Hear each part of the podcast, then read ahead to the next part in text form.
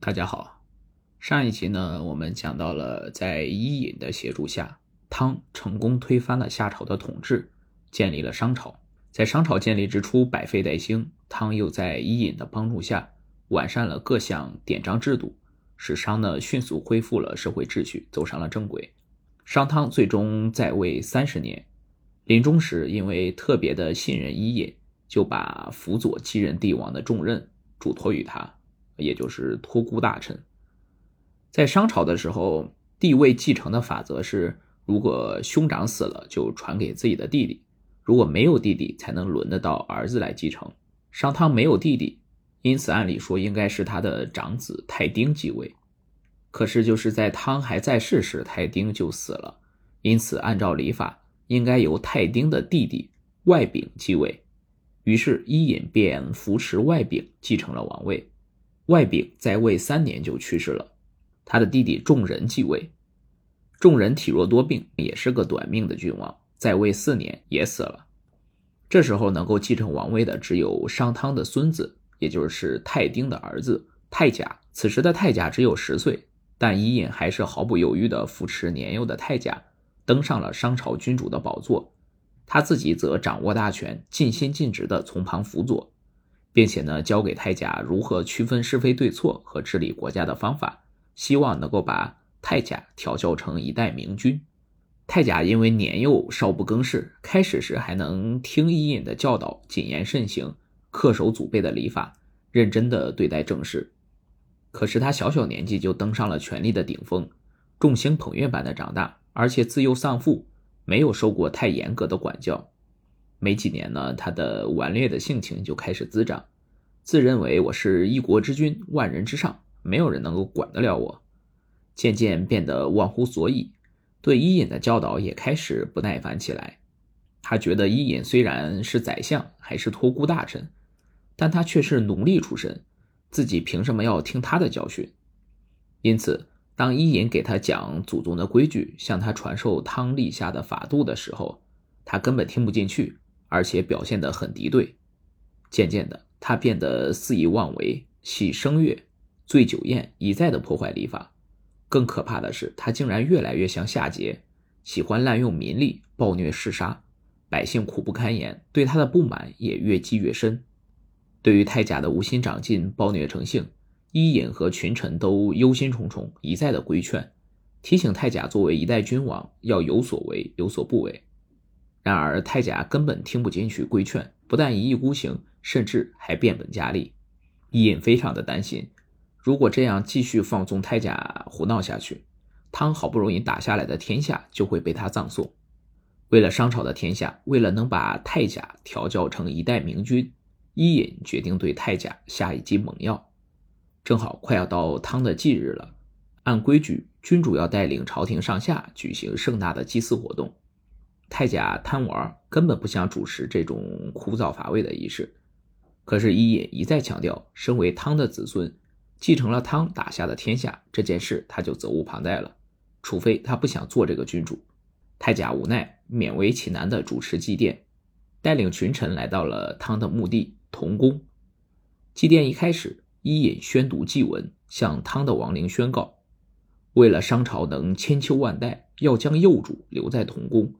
让他反思自己的言行，帮他领悟治国的道理。太甲听完祭文，才知道自己要被困于同宫，接受训导，一下就慌了神。可是群臣百官都在场，显然大家都支持伊尹的决定。他已经骑虎难下，只能听从了。太甲住进了同宫，但国家大事不能无人管理，伊尹便摄政当国，代行天子职责。为了教导太甲上进，伊尹还给他写了《伊训》。四命、祖后三篇训词，一训中说：腐败、淫荡、逆乱之风是丧家乱国的根本。身为君主，想要让国家长治久安，就要修身养性，多听贤臣的意见。四命是讲分辨是非的方法，清楚的说明应该做什么样的事情，不应该做什么样的事情。祖后则专门讲商汤时候的典法制度，教育太甲祖先的规矩不可破，不能为了贪一时之快。而背弃祖训，为所欲为。同宫远在商都的郊外，虽然是开国之君汤的陵墓，却非常的简陋，跟普通人的墓也没什么两样，只有一座又低又矮的宫室，以便每年到此祭奠。太甲是一个享乐享惯了的人啊，怎么能甘心在这里受苦呢？为了能让太甲安心回过，伊尹语重心长地对他说：“我年事已高，本没有争权夺位的野心，可是先王临终托孤，辅佐幼主，自己重任在身，为了不辜负先王的嘱托，不能对你放任不管。你还是商朝的国君，但是在执政之前，要多学习，走正道，修身养性。”提高治国安邦的能力，所以要趁着这次机会，在这里好好学习如何做一个英明的君王。太甲知道此事已经无可挽回，再加上伊尹的一番话也让他有些感触，便不再反抗，表示会老实的待在统宫学习。太甲在此，呃，没有软床，没有锦衣玉食，远离了前呼后拥，远离奢华的享受，也远离了各种诱惑。每天，他就早晚守着祖父商汤的陵墓，读着伊尹写给他的训词，过着简朴的生活，心竟真的渐渐平静下来。太甲逐渐了解到，祖父历经艰辛打下商朝的天下，还能俭以修身，仁以立德，由衷的崇拜起祖父来。再想想自己对国家没什么贡献就登上王位，却不思治国，只贪图享乐，还暴虐的对待百姓，真是羞愧难当。同时，他想到之前伊尹对自己的苦心教诲，自己却没有能够理解，懊悔不已。于是呢，太甲就下定决心要好好读书，做一个不辜负祖父亡灵的明君，学习为君为政所需要的德行与知识，掌握国家法度以及如何应对国家的困境。就这样，太甲在同宫一住就是三年。这三年间，太甲认真学习，以祖父为榜样，严格要求自己。伊尹也经常派德才兼备的人来给他授课，同时了解他在同宫的情况。经过一番了解，伊尹确定太甲已经改过向善，也具备了一定的才识，可以回来当君主了。